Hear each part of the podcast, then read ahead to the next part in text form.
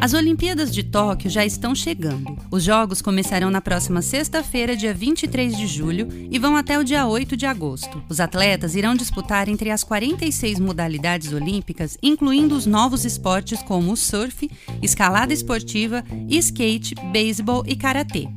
As estrelas do esporte brasileiro, como o surfista bicampeão mundial Gabriel Medina, o ginasta e campeão na barra fixa em 2019 Arthur Zanetti, além da boxeadora Beatriz Ferreira, que é favorita ao ouro na categoria até 60 quilos, irão compor a equipe de atletas do Comitê Olímpico Brasileiro. Lembrando que as Olimpíadas serão transmitidas em TV aberta, pela Rede Globo e também nos canais de assinatura através do Sport TV e Band Esportes.